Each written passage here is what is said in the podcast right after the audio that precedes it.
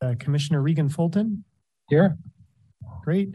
Commissioner Jake Bayer, Here. yay. And uh, Chairman Aaron Roller, Here. yay, we're all here. Wonderful, we have a quorum. So that's our first item for the evening. Our second item is public comment on items not on the agenda. And I have a little paragraph to read. So video or audio public comment participation is limited to three minutes per speaker. If you would like to make a comment, please raise your hand in the Zoom application and you will be called upon when it's your time to speak. To raise your hand from the phone, press star nine. Each speaker will be notified when the time has elapsed. Is anyone, oh, I do see some hands raised here. It's Warren Wells. Hey, Warren. Yes, I see Warren. Um, Hey, everybody, this is Warren Wells um, with the uh, Marin County Bicycle Coalition. Sorry, I'm coming back from Mill Valley right now. Um, I just want to give a quick comment. Um, so this may come up in in the the meeting, but at the end of the end of August, there was a fatal crash between a pedestrian and a bicycle rider on the Mill Valley pathway just north of Mike's Bikes. Um, the only thing that we have written so we have written a statement about this. This came out on the IJ and it's also on, on the MCBC blog. We're trying to get a little bit more information about this. Um, I've reached out to the sheriff's office and haven't heard back just to get a little more information about like what was the type of bike? Was it actually an e-bike or was it kind of an electric scooter? Um, when we have more information, I'll, I'll pass that back along. And just also want to note that even prior to this tragic crash, um, MCBC has been hearing a lot from people concerned about conflicts between pedestrians and, and people on e-bikes on the pathways around Marin. And we have started work on and hired a new staff member to manage a program called e-bike smart Marin, which would be based on uh, doing e-bike safety and education for especially focused on younger riders, but um, but uh, you know more broadly focused on reducing those negative interactions between e-bike users and other users of the pathway. So just wanted to address that tragedy and and let you all know that we're doing our best to try to make sure something like that doesn't happen again. Thank you, Warren. I was uh, I was hoping that that would be a public comment, and you were the perfect person to to mention that. Thank you very much. Um, I don't see any other hands. If someone would like to make a public comment, please raise your hand. Love to hear from you. Recording in progress. There we go. sorry about that, folks. It's okay. Uh, still don't see any hand. There we go. Sybil's up. Hey, Sybil. I'm gonna ask you to unmute here. Uh, see if I can get in here. Uh, You're okay. in. Welcome. Um, yeah. So um, I just um, got in a minute late, so I only heard about half of what Warren said, but um, I know he's all about safety too. And I just wanted to mention that um, Age Friendly Sausalito, uh, wearing the um, America Walks hat, um, had um, said that we would um, pass out the the oops, I don't know if you can see him, the safe, the smart guide, oops, the um, League of Smart Cycling, Smart Cycling Quick Guides, and um, to as part of the um, Eyes Up program. And um, so we're uh, hoping that um, some of you folks will um, help us to organize that. We're hoping to have, we've been talking with with folks at at Public Works and and the police about where we could appropriately put a little booth, um, like a table and an umbrella, something, a little station for um, an afternoon, and have some um, youth and other people passing out these guides and hopefully intercepting bicycles. And I'm hoping we can arrange to get some little premiums that cyclists of all ages would like to have maybe a light or something that's not too expensive that we can offer them besides the um, the guide, the guide, which just has you know, a few handy hints in it, and uh, just as a little, um, and we'll also have materials about the Eyes Up program, and um, so that's a contribution that we're hoping to make to it, and um, So uh, you may be discussing that again later. I'm not sure, but I just wanted to mention that and ask for your help. I know Kieran already uh, said he'd be happy to help. Um, and um, we'll be, um, he was away and then I was away and we will hopefully we'll be touching base. And um, so thank you very much. Thank, thank you, Sybil. Uh, is there, can we preview those uh, in a digital form uh, prior to it? And then also, uh, maybe, uh, do you have a spot where they could be picked up uh, physically, you know, uh, not at a table? And you're still muted here. Let me get you to unmute again. Uh, Mr. Chairman, we, whoa, I'm echoing again. We may be able to place them at City Hall as well.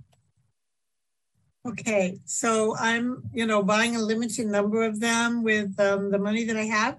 And um, it should be, it should be, we should have 200 of them. And um, so that should be okay. And um, yes, they're also available online from the League of Smart Cycling. And um, I can send the link. I'd be happy to send that link. Um, and so you'd have that and No. and we'll put that um, on our website and you know on um, social media as well. Um, and Aaron, um, I'd love to talk with you uh, about it more also. So um, let me know. Um, I just want to you know do this in concert uh, with you guys and you know in a smart and um, harmonic harmonious way as we can. And um, Absolutely. Yeah, I, lo- I love the idea. And thank you so much for, um, for all the effort you put in. Thank you. thank you. All right. Okay, Mr. Chairman, I don't see anybody else. Oopsie. There we go. Yeah. So I saw Kieran's hand, uh, or was that a bye? Was that a goodbye, Kieran? Waving goodbye. Okay. I think you're right. Let's, uh, let's move on, Kevin. Okay, next on the agenda is um, approval of minutes for July 18th, 2022 and September 19th of 2022. Do I have a motion to approve those minutes I move to approve both sets of minutes. and a second? Second? Great, let me call the roll. Um, uh, Let's see, Regan Fulton, Yes. Jessica Penrod, Yes. Kieran Culligan, Yes. Jake Beer? Yes. and uh, Chairman Roller. Yes. Yes, that item carries. Thank you so much. And I believe we're on to item four, which is our discussion item. So this evening, um, we have David Parisi, who's going to help us with kind of talking about the Bridgeway study that's happening between Napa and San Carlos Avenue. So with that, hopefully, David, you have the screen and you can kind of lead us through a discussion. Great, I will do that. Uh, good evening, PPAC members. Uh, David Parisi here, traffic engineer, civil engineer uh, from Marin County. I'm joined tonight by, uh, we're with uh, Venera uh, Mandanas, who's uh, a junior engineer that works with our firm, who you may have seen walking up and down the street, taking a lot of measurements and making observations. So uh, I may call on Venera to add to our conversation tonight. Uh, I do have a, a uh, PowerPoint presentation, so I'm going to share my screen with that right now. And before I do though, I am going to ask you guys to feel free to interrupt. There's a lot of data that we're going to go over tonight, and we're going to want to hear your uh, observations uh, as well. So let me jump right in. Excellent. So we're looking actually um, about 2,400 linear feet of bridgeway from about 250 feet north of Napa Street to about 250 feet south of Johnson Street. Our scope of work is to do a number of things, review collision data, and we're able to get the most recent information in the last month, so that's nice. We'll talk through that tonight. Uh, review conditions in the field, and we want to hear from you about that as well. Uh, prepare existing conditions mapping, and uh, so Venera has been busy, very busy doing. We have very detailed maps down to the nearest inch uh, because we think at the end of the day, when we develop short and long-term recommendations, we're gonna need to know uh, every inch that's out there to come up with some, some uh, really good solutions. outreach uh, to BPAC at a couple different events, including tonight, and we'll eventually create a draft and final safety study report. What's shown in bold here are the things that we've um, uh, are almost finished accomplishing. It includes the review of the data and conditions and doing some mapping. And tonight's our first outreach with the PBAC. I'm gonna get right into some uh, the collision data. It's, it's very eye-opening. We looked at five years of history from January 1st, 2017 until last December 31st. We just have access to reported collisions. We don't know much about non-reported collisions, but we know that there was 40 collisions reported in this uh, 2,400 linear foot segment. Just over half of them involve vehicles only and almost half of them included just pedestrians and bicyclists being hit by a vehicle. In one case, a pedestrian was hit by a bike. But back to these uh, types of collisions, interestingly enough, of the 21 collisions involving vehicles only, only two of those resulted in injuries and they were minor. On the other hand, of the 19 collisions involving pedestrians and bicyclists, all but two involved injuries that were that varied from pain to severe injury. Tonight, I'm going to show you a, a bunch of tables followed by a bunch of graphs that show the collisions, where they occurred, how they occurred, and some of our uh, conclusions about this information. The first thing we're going to do is focus on all 40 collisions that occurred, and we're going to go over what we call primary collision factors. This is what the police, uh, during the investigation, determine were the primary reason for the collisions. Improper turning and automobile right-of-way violation collisions were the most common, uh, particularly at Napa Street, as you will see. Unsafe speed collisions were common throughout the corridor. Pedestrian right-of-way violations collisions were, were common at certain places, particularly at Johnson Street. A high proportion of cyclist collisions were caused by improper turning. And all pedestrian collisions were caused by uh, drivers or cyclists not yielding to pedestrians while they were crossing the street. This chart shows you the collision types, again, of all 40 collisions. And uh, Kieran, you want to, do you have a question? Yeah, I just wondering if you're someone was to get doored, um, would it fall into one of those categories? We'd have to look deeper into the into the report. Probably be a side swipe type of collision. It was a collision type um, which is shown right here. There was there was four of those that, that occurred. This is a collision type of the among the vehicle only collisions. Rear end were most common throughout the corridor. There were also a number of vehicle only side swipe collisions that occurred at Napa Street. Broadside collisions or T-bone collisions where somebody is hit from the side uh, were common in collisions involving cyclists, again, primarily at Napa Street. A number of side swipe collisions involving cyclists occurred throughout the corridor. And I imagine, uh, Kieran, that probably included some of the dooring that you mentioned. And collisions involving pedestrians occurred mostly at Locust Street and Johnson Street. And we'll show you some graphs or some, some illustrations in a minute, really telling. So this is focused on the uh, the um, collision factors just for the 19 pedestrian and bike collisions. Uh, those are shown right here, as I mentioned before. Uh, improper turning is the biggest reason for seven out of the 13 collisions that involved cyclists. Um, pedestrian collisions for those were four of the five were folks crossing the street in a crosswalk, one unsafe speed. And there was one collision that included a bicyclist hitting a pedestrian. Continuing on the theme of pedestrian and bicycle collisions, here you'll see the types of, uh, you know, those that resulted in different types of uh, injuries, from visible injuries to complaint of pain, severe injury. And again, only two of the 19 were non-injury accidents or collisions that consisted of proper damage. We want to go a little deeper and see if there's any other telltale signs about why some of these collisions are occurring or when they are occurring. Um, this is interesting to us. Of the 13 bicycle collisions that were hit by cars, um, four of those occurred on a Saturday, three on a Thursday, and one or two on other days. Where pedestrians got hit, two two on Tuesday, one on Thursday, one on a Friday, one on a Sunday. So no telltale sign there. And then the bicycle pedestrian collision was on a Saturday.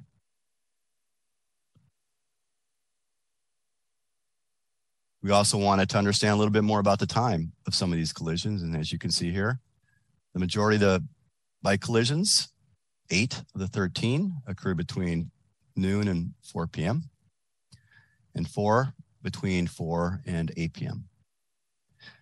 As far as pedestrians getting hit, again, the majority of those occurred also between noon, noon and 4 p.m. We thought this was very interesting.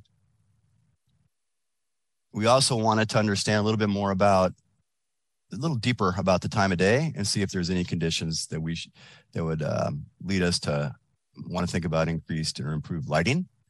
But we didn't see a lot of collisions occurring at dusk or at nighttime. Most of those collisions are occurring in the middle of the day. And as I mentioned before, four of the five uh, but pedestrian collisions were in the crosswalk. One was not in the crosswalk and got hit by a, a, a car that was going in excessive speed. So now I'm going to share with you uh, a bunch of graphs which uh, help us understand the six, seven block segment of Bridgeway and where these collisions occurred, where they were recorded. One thing that's uh, really interesting to us is that most of the active transportation collisions were caused by southbound traveling motorists. So we're able to uh, decipher that from the data that we saw. These maps really show you the just spatially uh, some of the same collision data that I just listed in the tables. These are all collisions in that five-year period. Cyclists, where a cyclist was hit by a car that's shown in a square, where a pedestrian was hit that's shown in a circle, and where a vehicle collided with another vehicle is shown in a triangle. And then what we're showing here are all the primary collision factors. You don't need to spend a ton of time here because we're going to dive deeper and look at the active transportation collisions, which are the ones that resulted in the most amount of injuries. But you certainly can see Napa Street had the highest share of collisions overall of all the intersections. Um, Locust, a number of pedestrians were hit at that location, as well as at Johnson Street.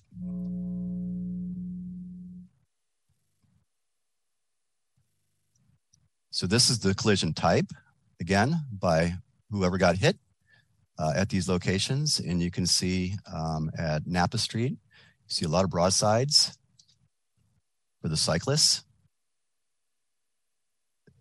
And you can see those in the kind of the uh, purple squares. You see some side swipes. Um, if you skip down to Locust Street, vehicles hit pedestrians crossing the street at this location. So Locust has been a a scene of uh, several pedestrians being hit by cars as well as at Pine Street and Johnson Street as well.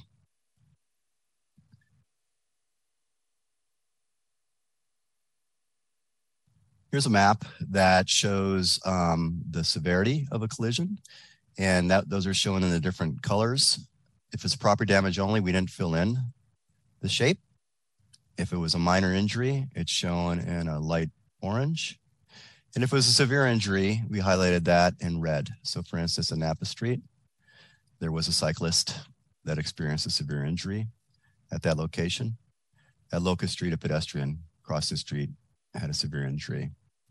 But again, you see lots of light orange. So you'll see one, two, three, four cyclists that were hit and suffered minor injuries at Napa Street. Um, you see some along the street between the blocks between Napa and B cyclist was hit and hurt there as well.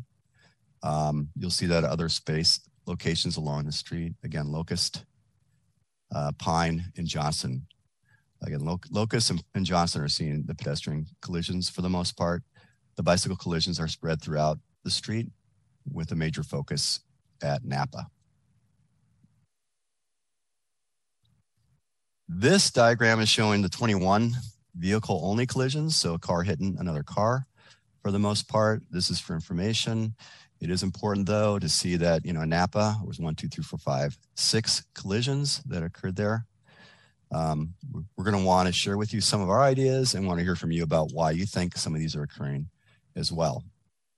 Um, but you can see the different types of collisions that occurred here, rear ends, a couple side swipes, a um, head-on collision through the intersection, and other, so that may, was not a classified uh, for a type. But if you head down the street and we just go to the south at B, you're seeing vehicle accidents, broadside, rear end. Over half the collisions for cars on the street were rear end collisions, interestingly enough. And that could be for somebody stopping for a pedestrian in the crosswalk or stopping to make a, or slowing down uh, very quickly to make a right turn or at a, tra- or at a traffic signal at Johnson Street. So for the active transportation modes, those are shown here. Again, the squares are the cyclists who are generally hit by cars, and the, and the circles are the pedestrians who were also hit by cars, except for one who was hit by a cyclist.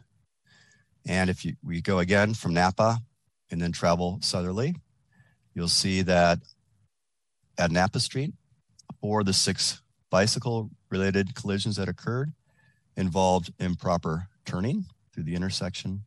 And two of those, an automobile right of way violation, did not yield uh, or just made a left turn in front of a bike, for instance. And as we uh, traverse down Bridgeway, you'll see other collisions. Let's focus at Locust here again, where a couple of the pedestrian collisions occurred. There was a uh, pedestrian, a motorist did not yield to pedestrian in, in the um, crosswalk or was traveling on safe speed. Improper passing uh, of a cyclist. Again, the bike lane, it, there is no bike lane, or just starts around this af after this intersection in the northbound direction. So passing a cyclist. Um, there was a DUI at Turney Street. And then at uh, Pine Street, you'll see uh, several different types of collision types that occurred, including improper turning, a couple of those, unsafe speed, failing to yield to pedestrian at Pine Street, and a couple of those also at Johnson. Again, Johnson is the only signalized intersection along this segment of Bridgeway. For the uh, bicycle and pedestrian collisions, here are the types of collisions that occurred at these locations. Let me go back to the previous one just so I wasn't confusing anybody. Primary collision factors, and these are the collision types, okay? So again, broadsides up in Napa, primarily occurring uh, for the uh, cyclists, locusts. Um, we see uh, vehicles hitting pedestrians, etc. And this is a very important graphic for us. This is showing you the types of injuries, where the injuries occurred along the corridor for the cyclists and the pedestrians. Again, cyclists in the squares, everybody that got hit as a cyclist at Napa Street had a minor injury or the one severe injury. At Locust Street, where the pedestrian experienced a severe injury, and you're seeing uh, just a regular spacing of injuries uh, along the corridor for bicyclists and pedestrians as well. Again, overall in that five-year period, there was a total of uh, 19 bicycle and pedestrian collisions. And here's a graphic that is showing the direction of uh, who was at fault in these collisions. Again, primarily the motorists. And you'll see that as shown in the blue colors, most of the motorists are were going southbound. That would hit uh, either a um, bicyclist shown in the squares, pedestrians in the circles, bicyclists here near Pine. Uh, northbound is shown in the purple there's only three, which all hit bicyclists, including in these areas where there is no bike lane, and then up here at Napa Street. And you do see some cross street maneuvers eastbound going toward the bay.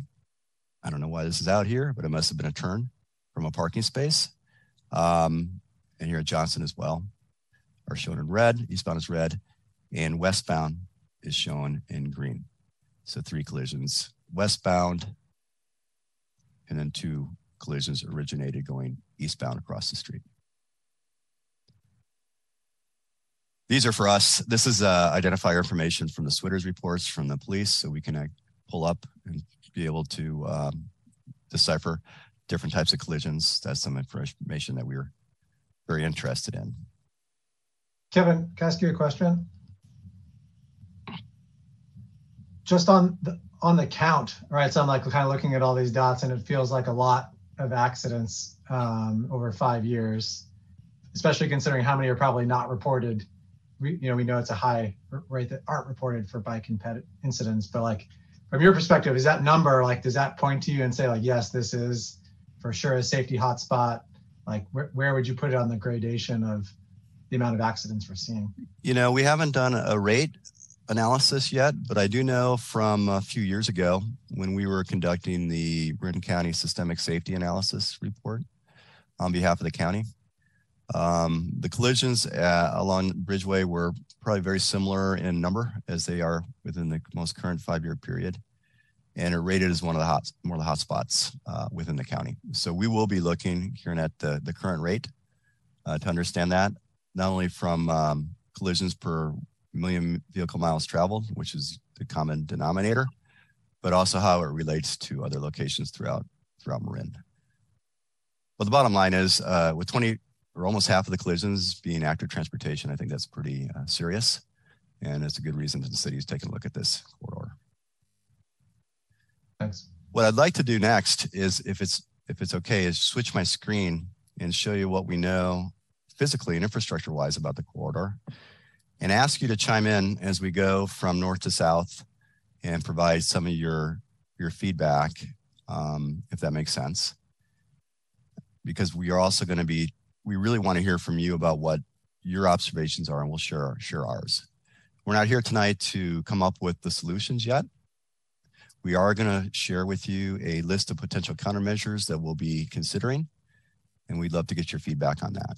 Aaron did you have a your hand raised for a second Yeah, thanks, uh, Mhm. David. Um, those those graphs and seeing that visually is so helpful. One one of the one of the squares at Napa, we did a deep analysis on. That was the 12 year old um, that got hit. yeah That, that was reported as a minor injury, uh, if I saw so on your graphics. And, he- and I, I, I don't want to spend a lot of time getting into the details there, but if that was actually reported as a minor injury, it would be surprised. Uh, in fact, we had heard she had broken a hip, but um, and so it, and and the only thing that I would say about that is that it would just help us get a little bit of insight into what it is we're looking at because it, Yeah. would be hard to believe that that was. Yeah. I'll have a, well, I'm going to start showing the map. I'll ask Venera to look into that. We were, we actually revisited the video, took a look at that. That collision has been, is part of this database. So uh, while I'm going to start walking through the map, Venera, if you could just look up that collision and confirm how the police recorded that in the SWITRS database, um, that'd be helpful. And then feel free to interrupt us as we go. It looks like Warren has his hand raised. Yeah, Oh, thanks, David. Chair, Chair Roller, do you want me to call on folks or you want to handle that? How do you want to handle it? Yeah, please. Yeah, go for it, man. Okay, great. okay. Thank you. Thanks, guys. Quick question, um, just about um, in terms of the way the, the data are being reported. So, you know, there. I I was curious about the the, the term, uh, you know, the term broadside because I've seen that used in several different cases. Like, I can imagine that being the case if someone were crossing the crosswalk at Napa on a bicycle at the RFB to get to the multi-use path on the south side, as happened in that that crash that Chair Roller was referring to. I've also seen broadside used um, in the case of a, of a right hook crash. So, for instance, if, if a rider was continuing south on Bridgeway and a driver was taking that slip lane to, to Caledonia there, like, you know, because the bicyclist is kind of doing the broadside in there. Do you have any insight? Like, do the, do the data separate out those two different crash types, or are you guys doing any kind of additional um, analysis, you know, that, that's with, with what's available in SWITRS to determine are these right hook crashes or are these actually like people being hit at a right angle? Thanks. Thanks, Warren. Um, so it, it depends on how the police officer reports the collision. Improper turning is, I think, what most of you were talking about. Um, improper turning is was the cause of 11, at least 11 of the 40 collisions as reported by the police. So we think that mostly the left hooks and right hooks were probably covered there. It's very possible that a collision was called a broadside in one of those cases, and we can take a deeper look. We do not have access to the police records, uh, the accident reports, the detailed accident reports, but the database we have is pretty extensive. So that is something that wherever there was a broadside near an intersection, we could take, take a deeper look and see if, in fact, that could have been an improper turn. That helps answer that question. Fiona, do you have anything back on that that one collision? Yes. Um, Okay, so you. I was looking in the database and they have it listed as a visible injury, a three. Um, it goes from zero to four, with uh, one being a fatality, two being a severe inju- injury, three being um, a visible injury, and that's what it was uh, categorized as. Thanks. Regan?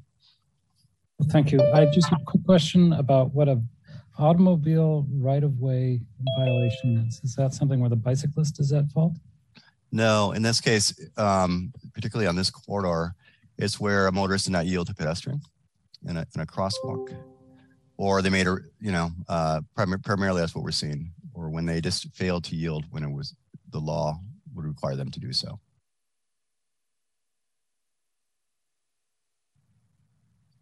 So with this information, we can come back to this. What I wanted to do is kind of walk through the corridor and also just really open it up to uh, your perspectives.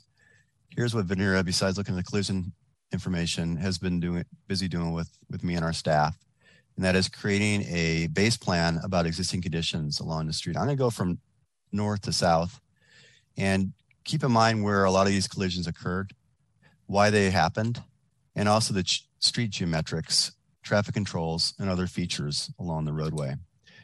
Is this big enough for everyone to see? Okay, great. So we're going to go all the way down the street, but we're going to do it very slowly. And what you're going to see are several attributes. We have um, identified the width, curb to curb of the street, the sidewalks, the right of way is shown in blue. Where parking is not allowed is shown in dashed red along the curb lines. We are highlighting curb ramps, sidewalks. We've located all the signs along the street, all the lighting standards um, we didn't replicate the striping because it's very visible from this aerial, this high resolution aerial that we uh, added here. And actually, let me zoom in one more time.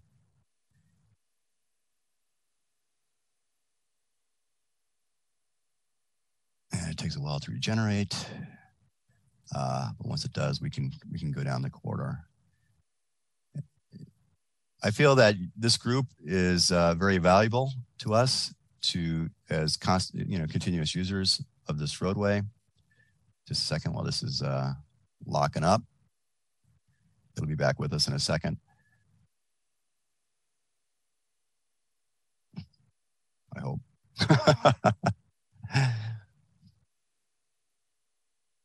well, while we're waiting, somebody raise their hand. It looks like.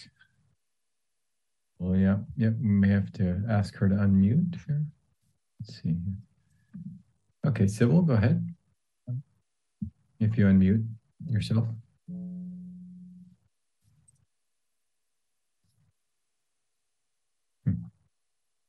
So, uh, David, this is Kevin. Uh, Yeah. Go ahead, Sybil. Oh, sorry, I didn't know you would call on me at this moment, um, because I had uh, two questions, uh, or one question and one comment. Um, the, I was confused when you were, because you had some of those, um, I'm regenerating. Sharon. records that, the, the, the data you were showing showed vehicle bike, and then you had pedestrian bike, you know, a bike pedestrian. And when you were talking about bike pedestrian, you also talked about uh, uh, some of the things you were saying were bicyclists being injured by a vehicle and pedestrians being injured by a bike, it wasn't clear which you were talking, you know, like for the 19 accidents, are those both bicycles being hit by cars and bicycles hitting pedestrians? Or it was confusing to me um, throughout that, or once we got into bike ped, what exactly who were the two parties in each accident that you were describing? And then, uh, uh and I'd like to uh, maybe if it's possible to clarify that a little bit. And I'd just like to make one comment, and that was in the previous uh, report from a few years ago, I did note that the majority of injuries were to older adults. So have, that's why we have a particular interest in that. Um, I don't know if that's true of this most recent report as well.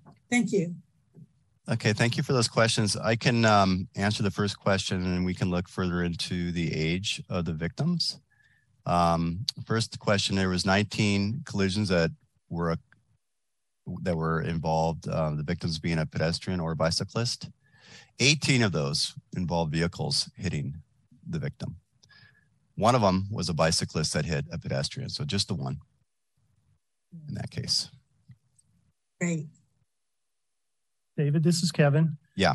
Um, as you and your team look at this, how would you like this group to weigh in? In other words, um, I can mention a few things as we look at the corridor, and maybe that could help the rest of the folks here on the in the meeting kind of lead them through some of these things.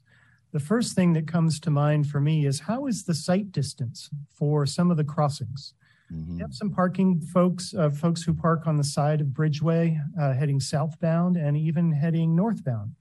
Um, do we have sufficient sight distance in some of these cases, and has your team analyzed that? Great, great question, Kevin. There is some locations that we believe have limited sight lines, and we're going to be looking at those. Um, and we see some opportunities.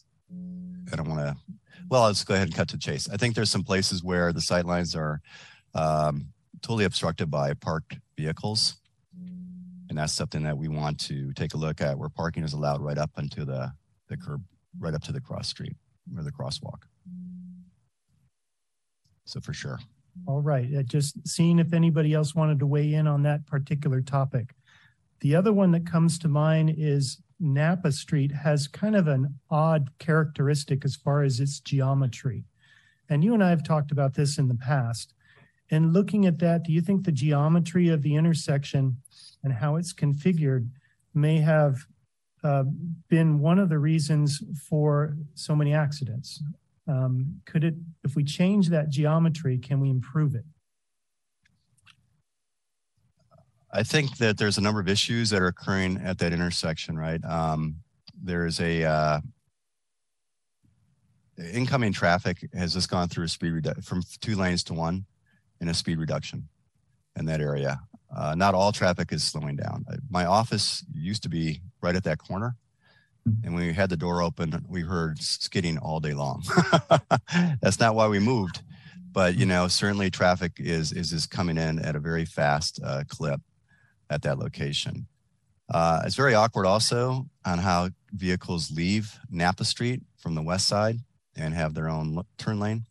Uh, and drivers not necessarily paying attention as they're coming across the street at that point. Um, it's a long crosswalk across the street. It is the first uncontrolled crosswalk. If you think about it, coming into um, Sausalito as you're coming in from the south. So it is the very first one through it where the roadway has come through a speed reduction uh, in that area.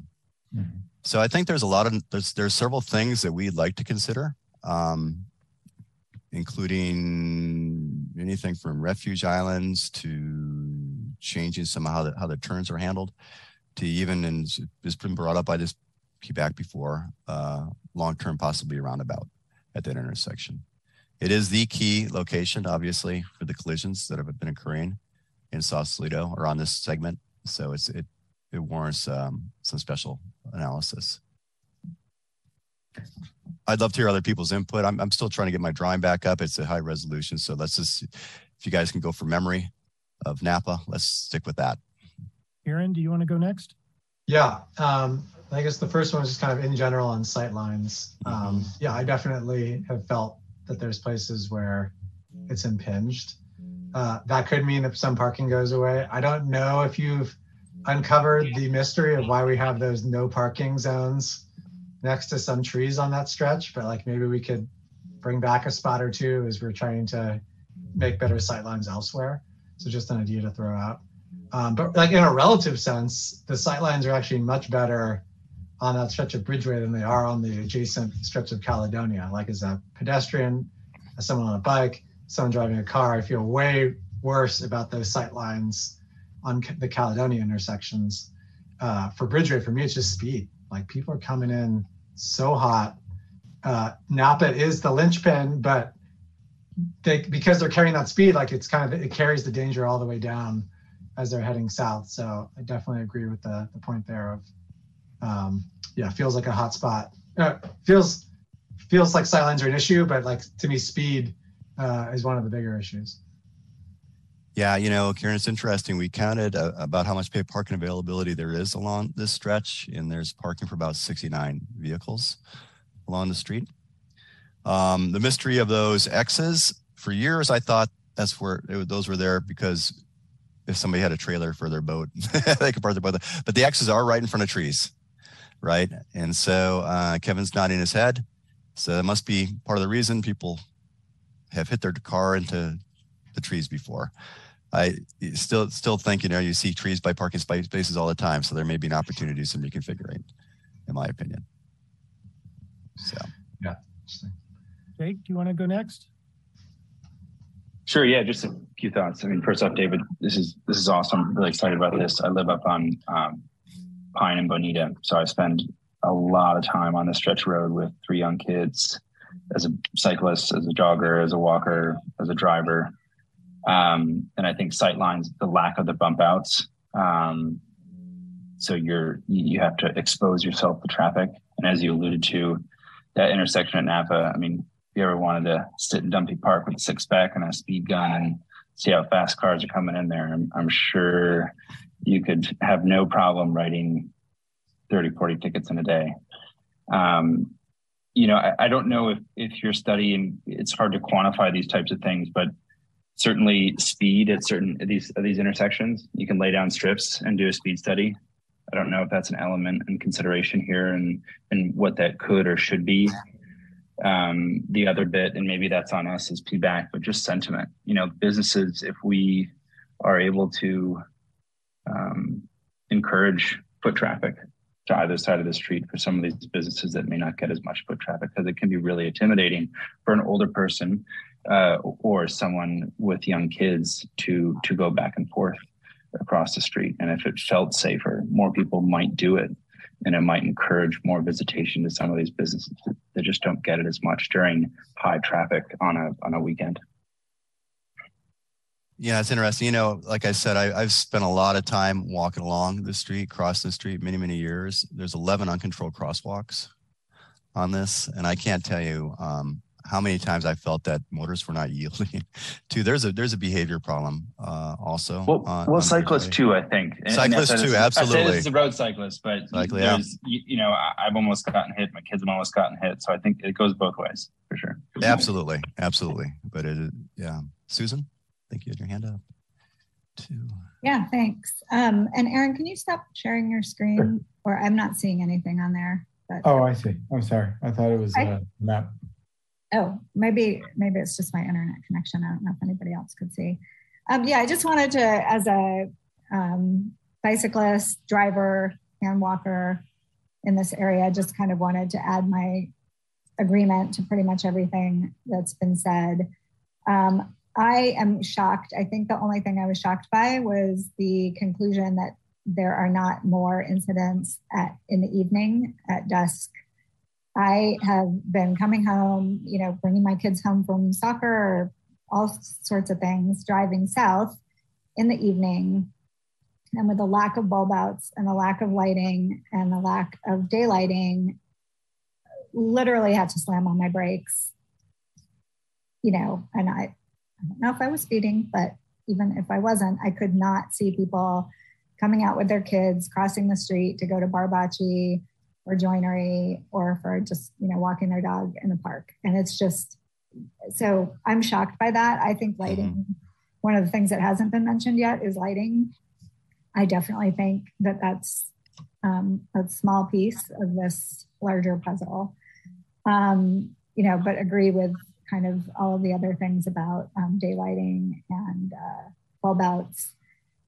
Uh, the speed, you know, the fact that I think people don't really understand that they're coming from a two lane road to a one lane road to uncontrolled crosswalks. Right. And there's maybe inadequate warning for folks and engineering to get people to just naturally slow down.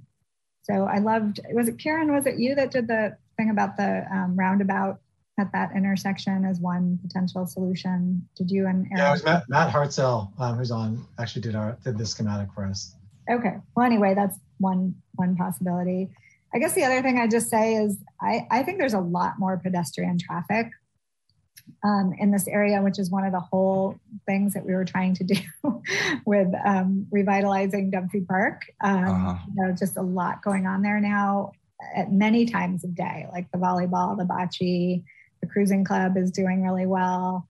The restaurants on that side of the street are doing really well. So I think just more people are out and um, definitely more people out walking around, at least anecdotally from my experience.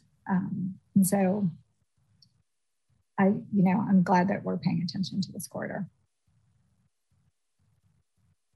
Great. And I apologize for our drawing not being able to regenerate. I think I just have too much going on with the computer here. so once it comes back, we can we can take a look at it. But I think you guys are very aware of this quarter, Aaron.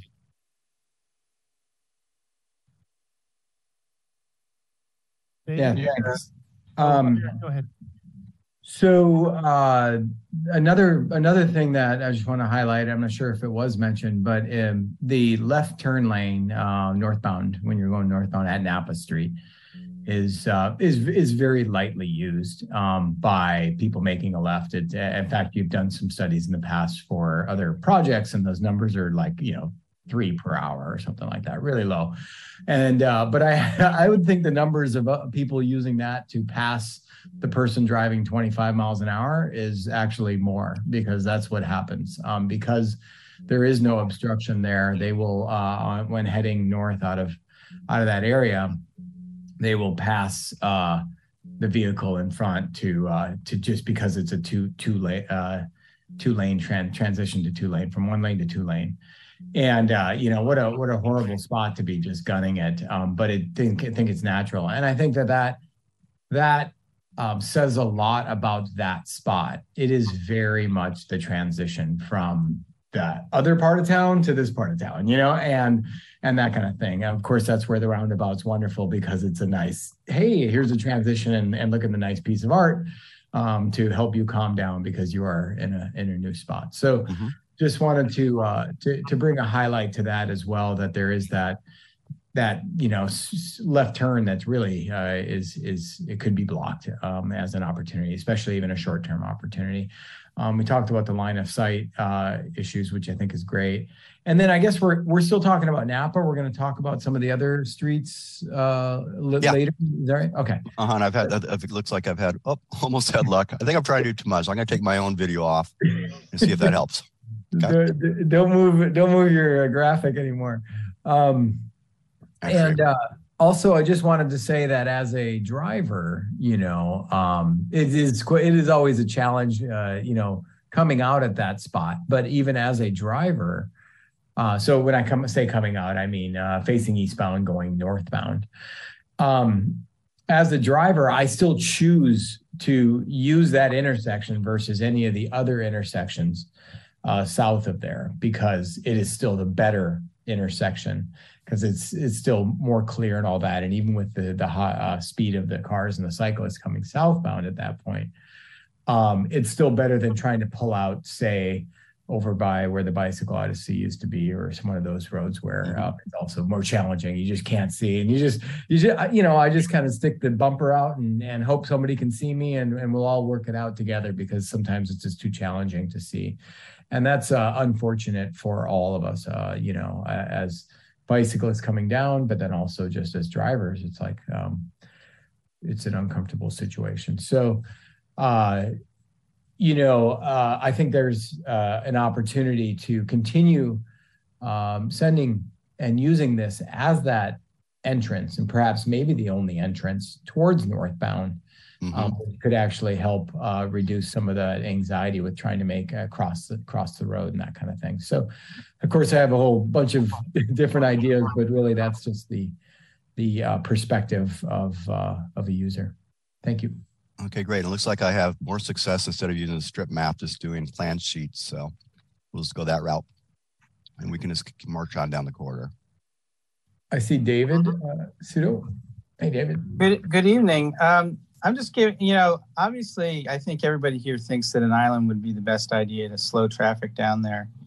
Um, I would just wonder if, absent uh, a roundabout, whether that pedestrian refuge island idea on, in, you know, yeah, right there, yeah, and or or something like, um, you know, the soft hit posts delineating the bike lane uh, entering that intersection, you know, from the north, um, would help kind of narrow the lane and make people naturally want to slow down.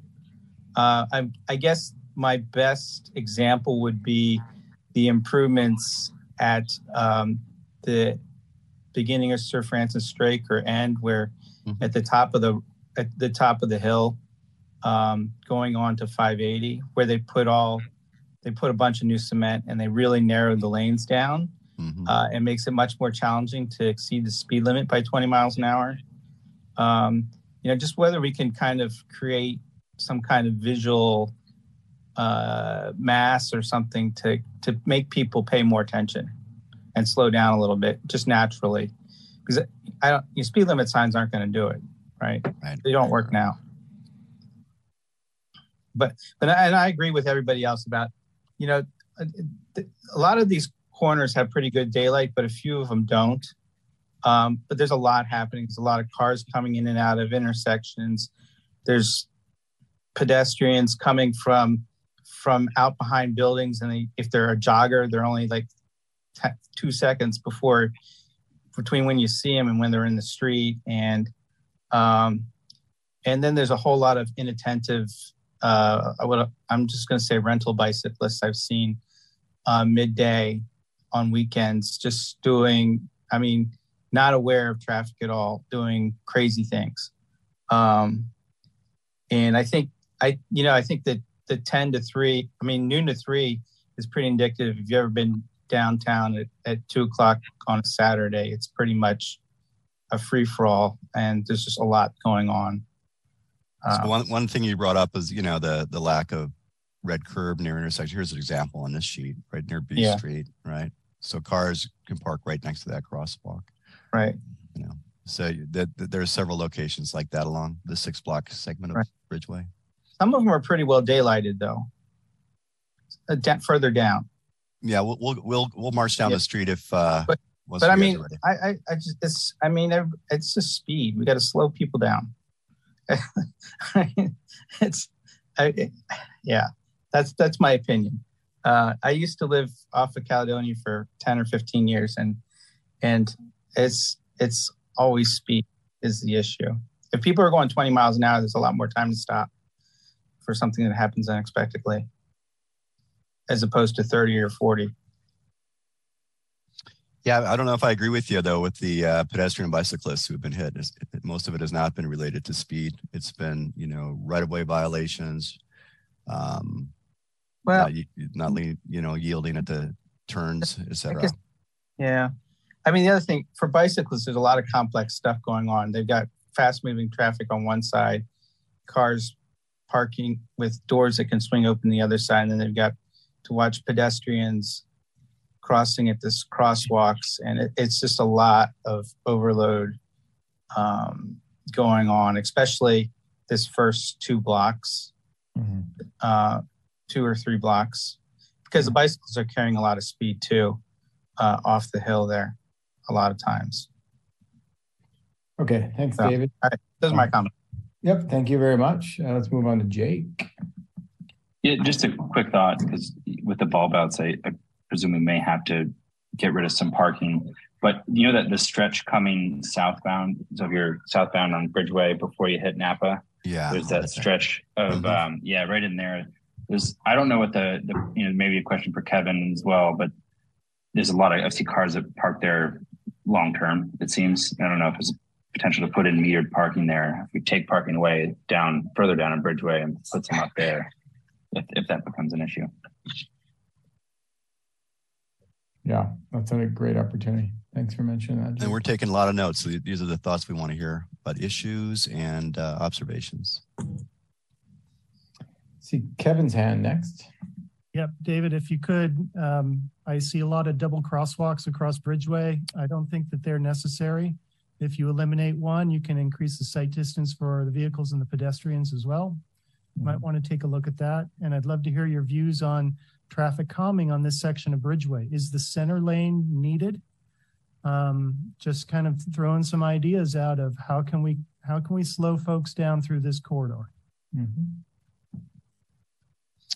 We'll get back to you on all that. So we're going to be looking at the traffic numbers, the access in and out of the uh, six or seven side streets. Several of them are one way, one direction or the other. Um, and the crosswalks, you know, um, I think that is a real possibility. Really making these, making one or if there's some that are consolidated into one, make a super high visibility so the motorists really know where the person's crossing, where we have the best visibility maybe even possibly areas for refuge islands if we have extra space in the street. Um, so we'll be looking at all that, Kevin. Uh, we see Warren next. Warren. Thanks, Aaron.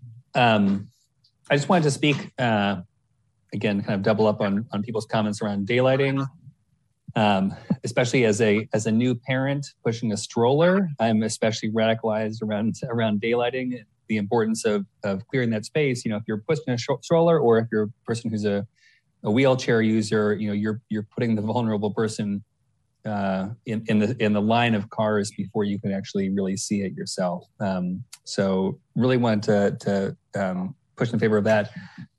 Also, I wanted to, I wanted to push back gently, um, David, about about your note about speed. You know, what we're seeing in these police reports is the primary collision factor, not the sole collision factor, and and speed and sight distance interact. And so, you know, if if you know, Councilmember Cleveland Knowles noted earlier that she's stopped on brakes a couple times. Happily, she's not speeding. If she's going faster and hits someone, you know, is is it a is it because she's speeding or because is a pedestrian right of way violation? The more we slow down, the more people we slow people down, the more um, tolerance there is. The more there are going to be those situations where someone taps on the brakes, but the collision doesn't actually happen. Thanks. Yeah, and I didn't mean that speed wasn't a contributing factor. Obviously, there's limited sight lines when someone's going around a corner. They don't have enough time to react, press their brakes, come to complete stop at some of the speeds, particularly when there's limited limited sight lines. So that's I think speed, uh, just north south speed, as well as turning speed and reaction uh, is something that needs to be addressed. And that goes back to Kevin's comment about traffic calming, making this uh, trying to get the overall speeds down into a reasonable limit. I have uh, my hand up. If we can look at Napa real quick, I just had a little subtle thing to point out. Yeah, and Um, I was going to point out. So I think Warren was bringing this up with somebody else about the you know daylighting. And here, remember, Locust is where we had a couple ped collisions, and parking is allowed right up to the corner. And keep in mind, most of the collisions occurred because of southbound vehicles, right? Seems seems like Back to you. So the the uh, when when watching a, a a beginning driver, which happens to be my car, learning how to drive through the years, a Tesla, um, it actually uh, going going southbound. Um, it if you look at to see where you're cruising, and then now you go through the intersection, and then the lane where you were traveling is now kind of a bike lane. If you were to go straight, so so I was uh, through the years I've been able to watch my Tesla because before it would just go and a- aim for that that bike lane and and continue driving down it. So I just kind of wanted to show that already the geometry of that intersection is kind of odd and there's really nothing even indicating that the, that there's this uh, kind of shift, if you will. So just uh, just kind of a subtle thing that that is more noticeable when your car's uh, car's learning how to drive. Yeah, you're right. There's about a two or three foot offset. Mhm. just through that side street. Yeah. David, I know it wasn't in your scope probably, but the slip lane itself to Caledonia, did you come across any accidents in that part? I don't know if you were reviewing that as in scope or not. Um, Vinod, do you know if we did up here, or we can we can query that? Are you talking about right here? Kieran? Yeah, I just kind of see that uh, in the roundabout concept, like all part of that same system. Uh huh. Mhm. We'll take a look at that. Yeah, because that one that one feels a little bit scary as a pedestrian, as a cyclist, of just the speed that comes through. hmm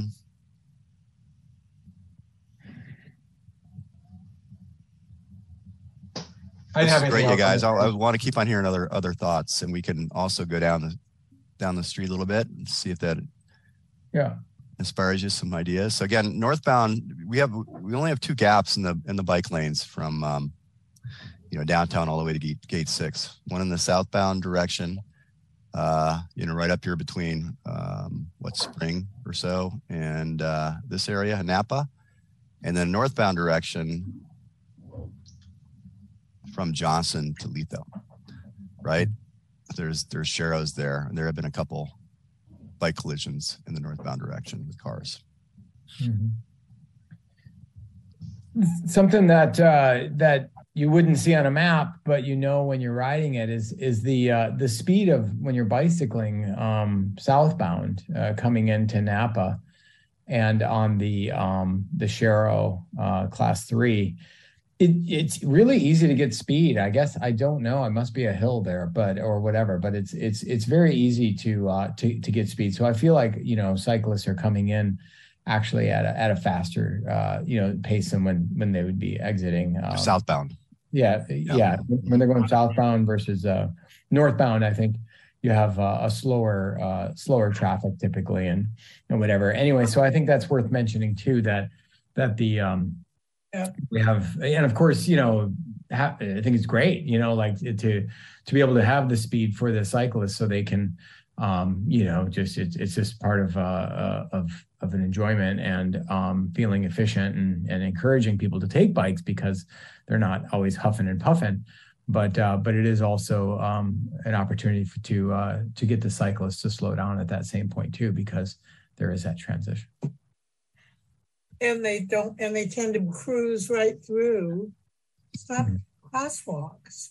yeah yeah exactly You know, one thing also we noticed here, uh, this street does not have uh, shark's teeth yield lines, uh, and it lacks pedestrian crosswalk signs.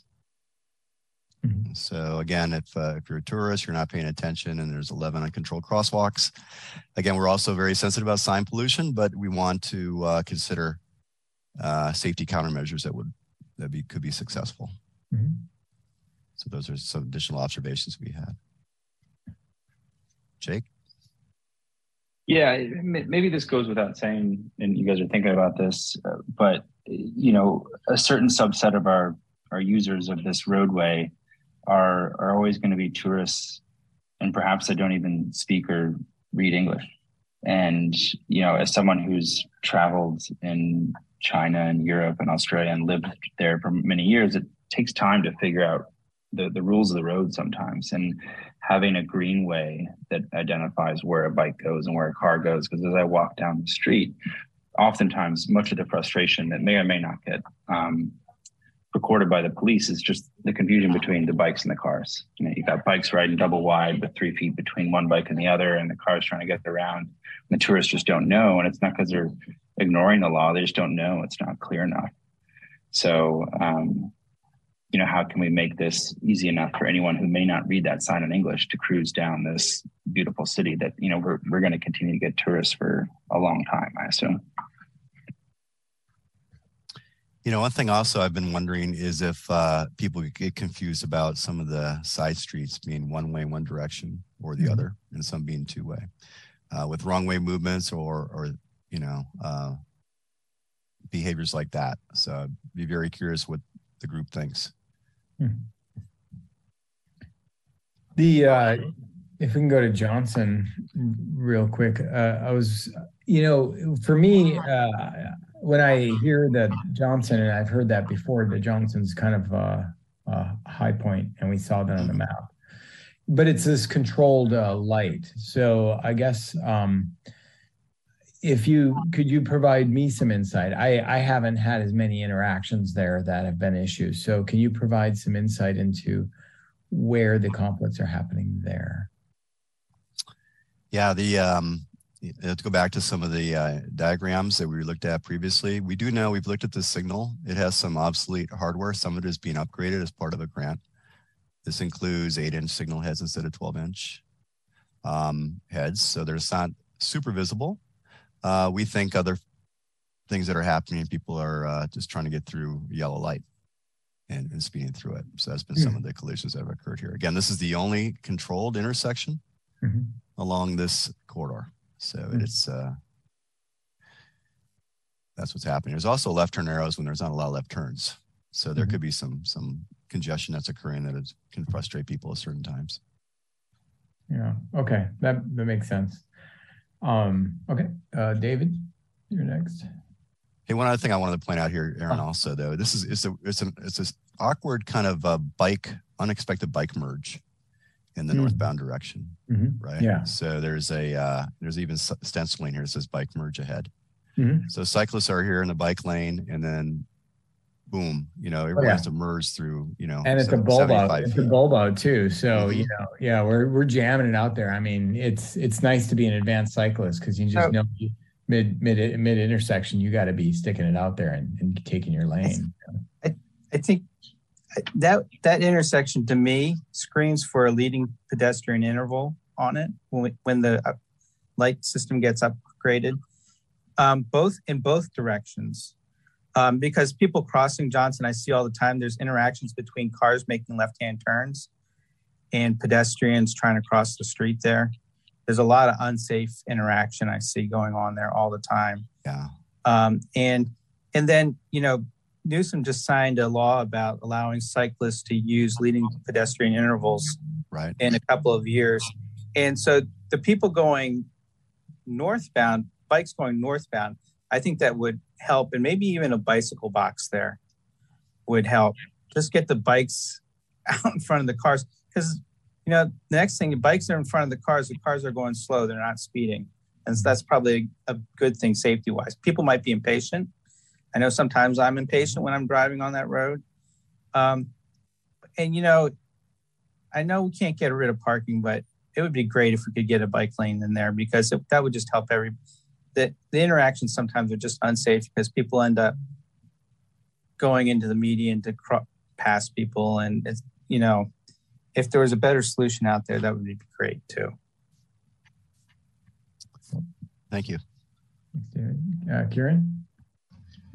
Yeah, just a couple comments in this section. I mean, great one on the leading pedestrian indicator. Thanks, David. Um, I had a buddy who spent a couple days in the hospital just a couple of weeks ago.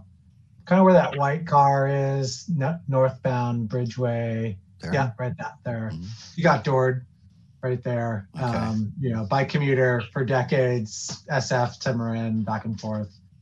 And you know, finally, uh, his his day came. Unfortunately, um, I've never seen that bike merge ahead. My brain has never processed that road marking before, which just kind of goes to show you um, what we see and what we don't see, even for things that are out there and overabundance. Um, but yeah, I definitely feel that squeeze. I find myself pretty often now taking the left turn onto Caledonia Street instead of continuing on Bridgeway.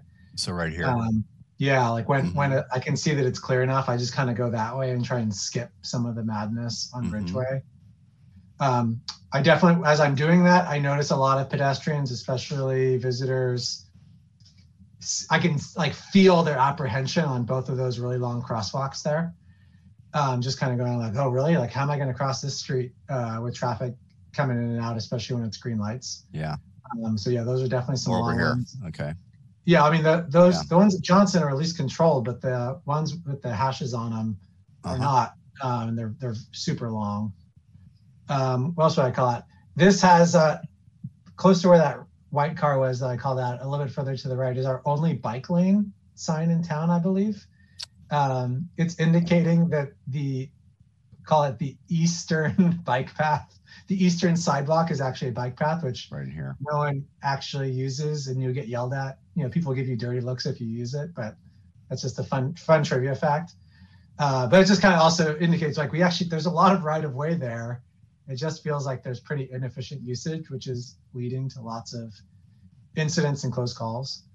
Um, and another thing I would call is I probably use those Johnson crossings the most. Like even though it's most direct for me is Turney or Litho or depending on what stairs I take down to the road, like I Mhm. find myself using the controlled intersections more and more, largely because of this overall speed issue.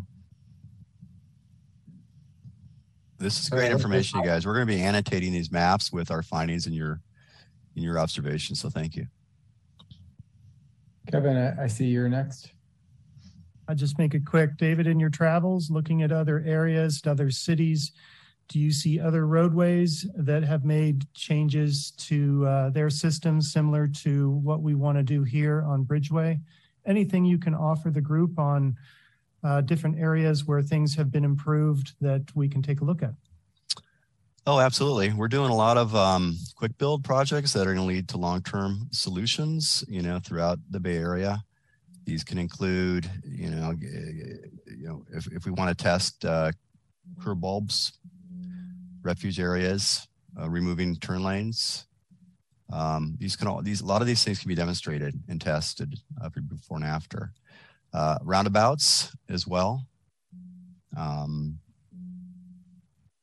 floating parking with uh, protected bikeways that might be tough on this street due to the, the constrained width of the roadway.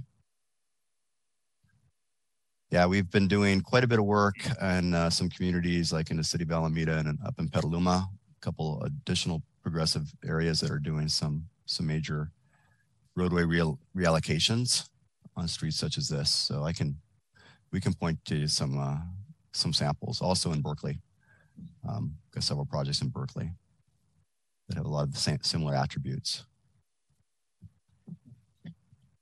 Um, I uh, I wanted to mention that like the uh, the roundabout on the other side makes perfect sense because there's this opportunity to turn around and go back. I mean, I think that's one of the really great things about roundabouts in this kind of area because you didn't find the parking in that one direction, but you saw it on the other side. Uh, Kevin had hinted towards, hey, maybe there's an opportunity to to to you know consume the the uh, the, the center turn lane or the median or whatever we want to call it maybe even put some some nice uh, traffic calming stuff there. But when that happens, then this ability to turn around and and uh, or maybe you know uh, blocking it, the the turns can be a problem. So if we go back to Johnson, I think uh, then on this side, I've always had uh, difficulty like how are we going to get people to turn around? It's actually not that difficult, especially with the Johnson stoplight there. For example, if you're you're going to be going southbound and you need to turn around and go back northbound because you saw that spot, you, may not be able to get a roundabout there in that smaller area, but you could make a right on Caledonia and then a left, uh, right on Johnson and then make a left back on and, and continue that way. I don't think that would be obvious to most people, but I think this is an opportunity where if we guide people about return to you know whatever then then that's an opportunity to use some of our existing roadways to to um, satisfy the the need to turn around. And i just wanted to mention that because as i think you had pointed out uh, during that that that odd red square uh, in the middle mid block you know how did how, how did that have a collision? And it's like yeah the guy was probably doing a u-turn or whatever. And uh, and so if we can if we can avoid any of that all that stuff by giving uh, good guidance about the right way to do something you know or maybe the only way to do something uh, then but still satisfying the need that we have which is oh i just need to go back and, and find that parking that i missed or whatever. Susan. Thanks, Aaron. Um, I just wanted to um, agree with Kieran that I feel safest at the Johnsons, you know, the signalized intersection. And I try to get there sort of as a pedestrian at least. I know that there were a bunch of incidents there, but it's interesting to me that that's the one signalized intersection and that we've still had had issues there. Um, I use the um, Caledonia Street, San Carlos Bridgeway intersection all the time, both on a bike because I live uh, up on Sausalito Boulevard, and that's how I the easiest way for me to get downtown. So both on a bike and um, in a car, and I find that intersection just really, really challenging. That's also the way I get home if I'm biking or driving is taking that right hand turn. And I, you know, you've got to be so careful for cyclists who are going at pretty high speeds coming south. Susan, you said the Caledonia intersection.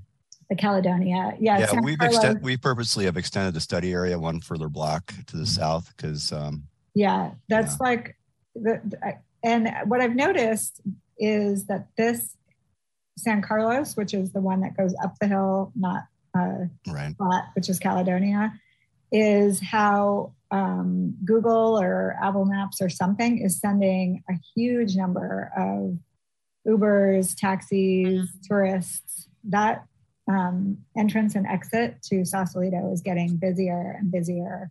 Mhm. Um, and so that intersection is getting busier and busier. So I just kind of like to highlight that it's not only the long crosswalks, the um, east west, but the north south crosswalk on the west side is really long and really can just the whole area is so confusing to folks. And, and again, I hate to Um, beat a dead horse, but again, parking for years has been allowed almost to the crosswalks. And Yeah. best practices would tell you at least 20 feet away should be daylighted. So these, these are things we're going to be looking at.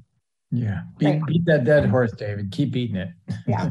And then I just wanted to agree on um, a need for some kind of bike lane on the where there isn't one uh, north of um, Johnson. So yeah, again, it's, it's it transitions right here from class two to And class three. yeah, just to emphasize Jake's point that color is so much easier to follow when you're disoriented or when you don't know where you're going, which is, you know, at least half the people navigating around Sausalito most of the time, and flashing, you know, flashing crosswalks, like the things that don't require signs. hmm I think signs are really hard to read uh, when you're moving in any capacity, really. Yeah, And we think the best, most effective is good design. Yeah. Yeah. So colors, lights, whatever. Mhm. Um, but I'm glad you're taking a look at the San Carlos Caledonia Bridgeway intersection um, because I think that's a real huge issue now. So thanks. And also, um, I'm going to have to sign out pretty soon, but I did just want to say for further outreach, I don't know if we're going to have a discussion about that, but I would love to have this presentation with Sausalito Village or some, you know, Sybil might have some good ideas about sort of the senior community. And then also if we could get a group of parents uh, with young kids together in some format, maybe even like a event at Robin Sweeney or at Dunphy um, to get input. I think those users of this corridor would be really important to hear from if we have the ability to do that. That's a great idea. And we're going to try to get some better demographic information about the who's been hit Great. out here, Thank especially you. the vulnerable users. David, this was, and um, to your team, this was a really fantastic presentation that you did tonight. Um, I would say to Sybil's earlier point, some of those graphs with all the like head bike, you know, maybe just one cheat sheet that people can hold on to to synthesize the information for folks that aren't, um, you know, that aren't used to looking at all those different. Yeah, we'll, we'll f- try to, we'll try to think of that, you know, as always about the accident type, the factor. No, it's great. I mean, it's, there's a It's lot of, yeah. as you said, a lot of data um, and just making it understandable. Um, to- Yeah, I think again, what's what's disturbing, impressive, but disturbing to me is this that half the collisions have been with bikes and pads, right? And maybe that's what we focus on. And a lot of the messaging, just get right to it, right? Yeah. Because these are the these are the folks who are getting injured. Good, Yeah. Thank you.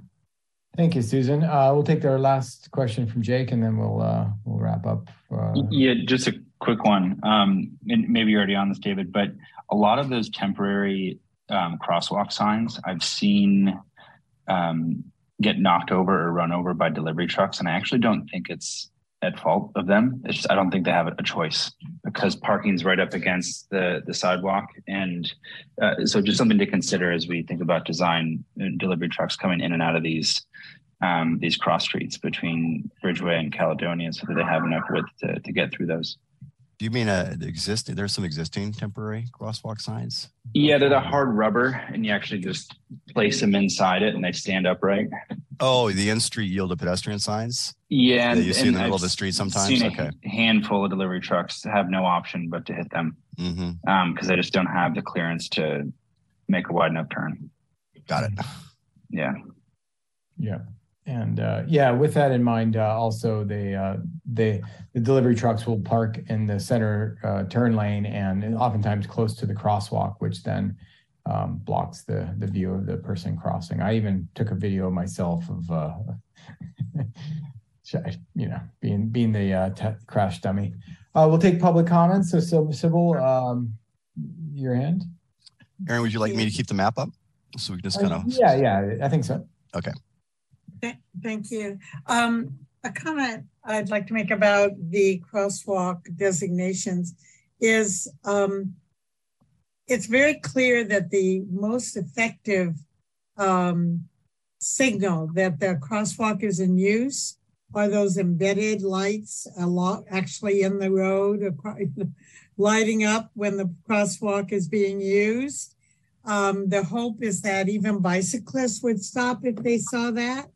Um, I've our experience has been that that's you know definitely the most effective. I know that you know there's issues of maintenance and and cost, but that would certainly they're certainly the most visible ones. Even the overhead light at Napa, those um, you know are not always paid attention to.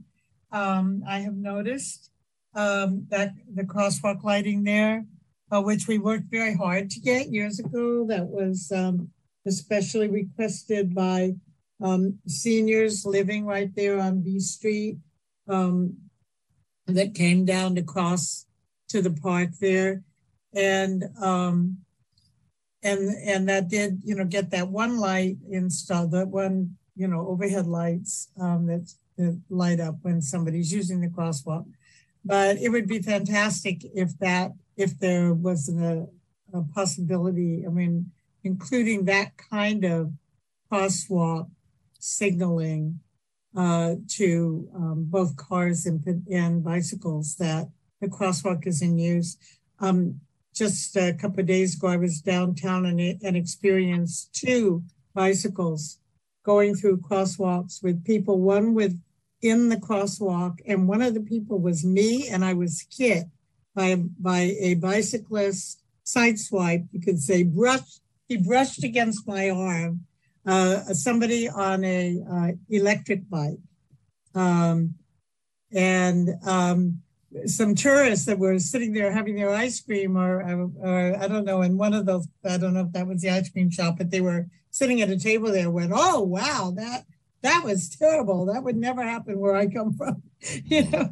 And um, it, you know, it's a little bit shocking to get, you know, physically, you know, hit by someone just going right past you in the crosswalk.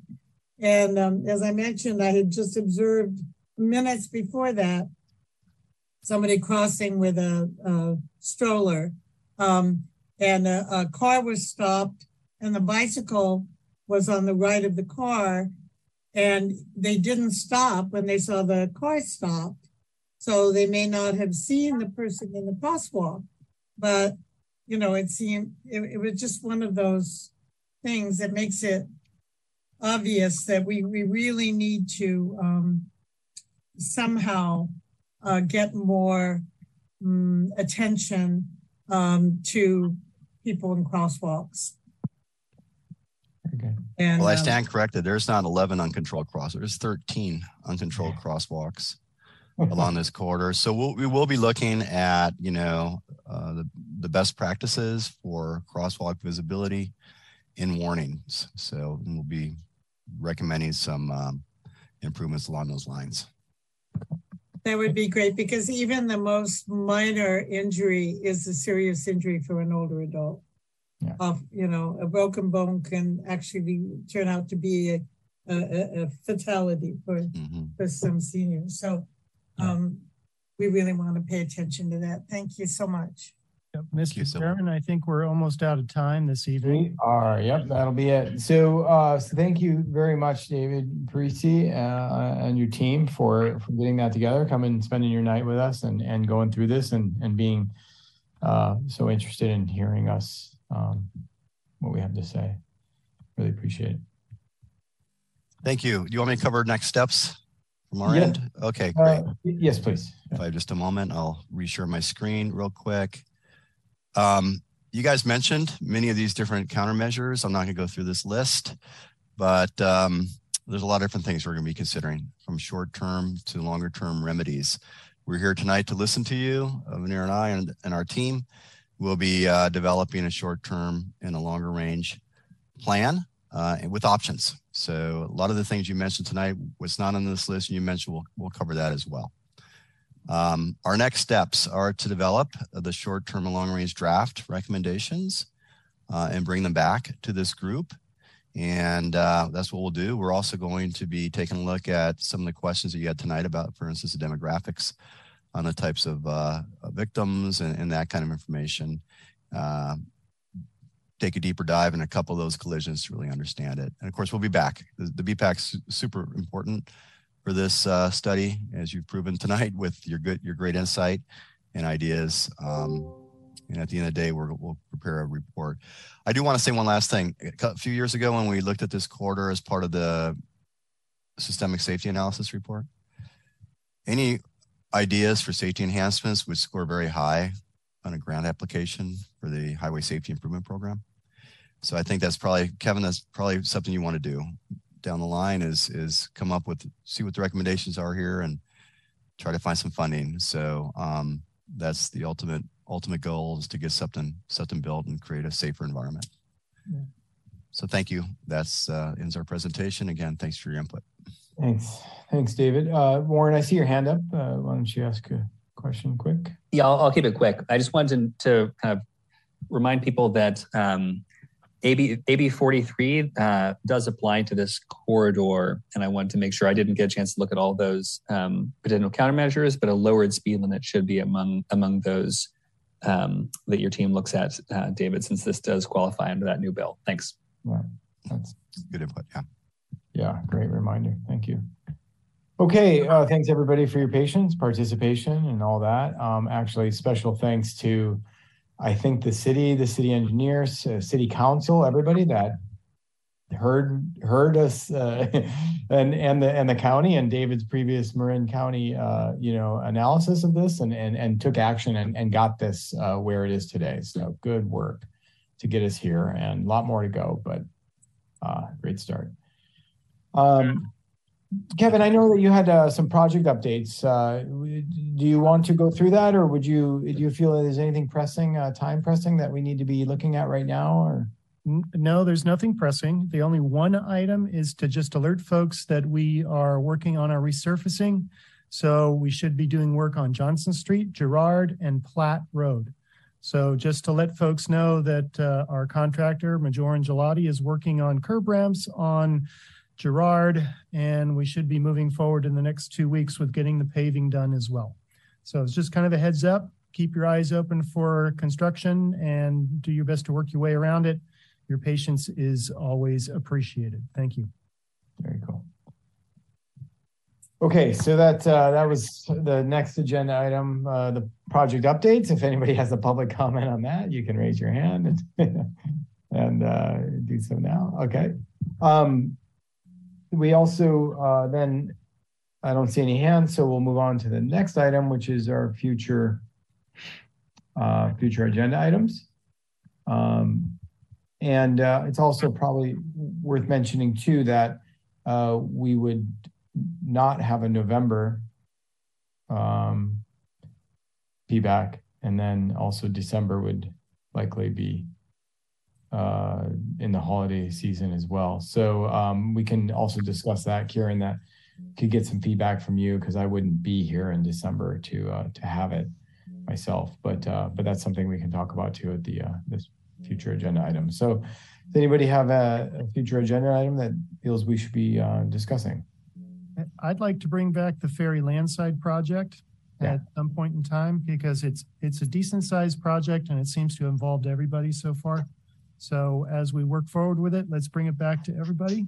Yeah. other Thing I'd like to mention is it might be nice to have a lunch together one of these days. Hmm. So um, we might want to consider that in, uh, you, you might be too busy over the holiday season, but January, it might be nice to go out to lunch. You might want to think about it. What, what are the, uh, I, I guess as long as we don't discuss, uh, bicycle stuff, then we don't break the Brown Act, right? But, or would we, would we, public if we televised it, would that be okay? Yeah, let me look into that part. I was just thinking of, it'd be nice to see everybody in person. So I love that though. What a great idea, Kevin. Thank you so much. I think that's wonderful. And I think we, we could find uh, a way to do that. And it'd be hard to get this crew together and not talk about this stuff, but uh, we, we, we could try. Kieran, Yeah, uh, would be great as a future agenda item. And if we could incorporate any evolved thinking on Greenway and how Greenway passes through, which Mhm. sort of fair land side, but more more adjacent, um, that would be a good one to do together. And the other one I had in mind was Kevin. I think uh, we talked about gate s- segment six of the Greenway, which is from essentially extending the multi-use path to Harbor. Um, it's on the longer CIP list. It's on the active list, but we think it could be a pretty good candidate for seeking grant funds. I don't know. Maybe it doesn't have to be a full blown discussion, but is there anything we could do to like, would getting city council support help us to that end? Could we do a preliminary study that helps us seek other dollars? That could be a good session to discuss. That sounds good. We are doing a lot of work associated with grants and I've got my eye on just the exact project you mentioned. So we'll see if we can find a grant that applies specifically to that type of project. Mhm. That's what we're looking for now. very cool. Um, Kevin, uh, in regards to timing, do you feel uh, like with the ferry land side, it, would January be too long of a wait? Or is that, uh, is there something that you'd like to discuss prior to that, given the timing there? I, I think we'd be fine with the ferry land side later on in the, in, just after the holidays. I'd like to bring it to the planning commission in the next month. So if we do have a vested interest in that project, I would recommend that you tune in to the planning commission. I think it's November 16th. Okay. We're trying to shoot for. If uh, Kevin, for, uh, you know, if you can remember to uh, shoot it to pback at, at sausalito.gov, but if not, then uh, Kieran and, and others, just uh, maybe we could just send that out and give everybody a reminder. I think that would be great. I think, uh, you know, we we should be participating in those other places where you're you're socializing this, and uh, we can participate just fine there without um, violating the Brown Acts. It sounds great. Great. Okay, cool. Is anybody has uh, any other suggestions for future agenda items? Um, the only thing I, if we're not going to meet in November and December, I want to say thank you to everybody. This has been a nice group and I just want to thank you from a staff's perspective. It's a pleasure working with you. And I'll just throw in a thanks too, because this will be my last meeting as your liaison. So anyway, you guys are awesome. So I really, it's been, I will, I will continue to come, but um, it's wow. been so great. You guys are just the most amazing group of volunteers in the city. So not the, I mean, I can't say the most.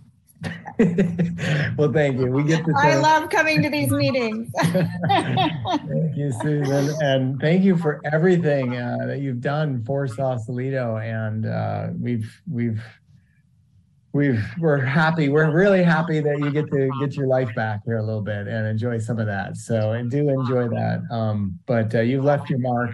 And I do believe I sat on your bench the other day too. So thank you for that. that's really nice. Um, yeah. Wow. That's. I'm gonna. I'm gonna cry here. All right. Yes, Um, Thank you, Susan. Thank you, Kevin.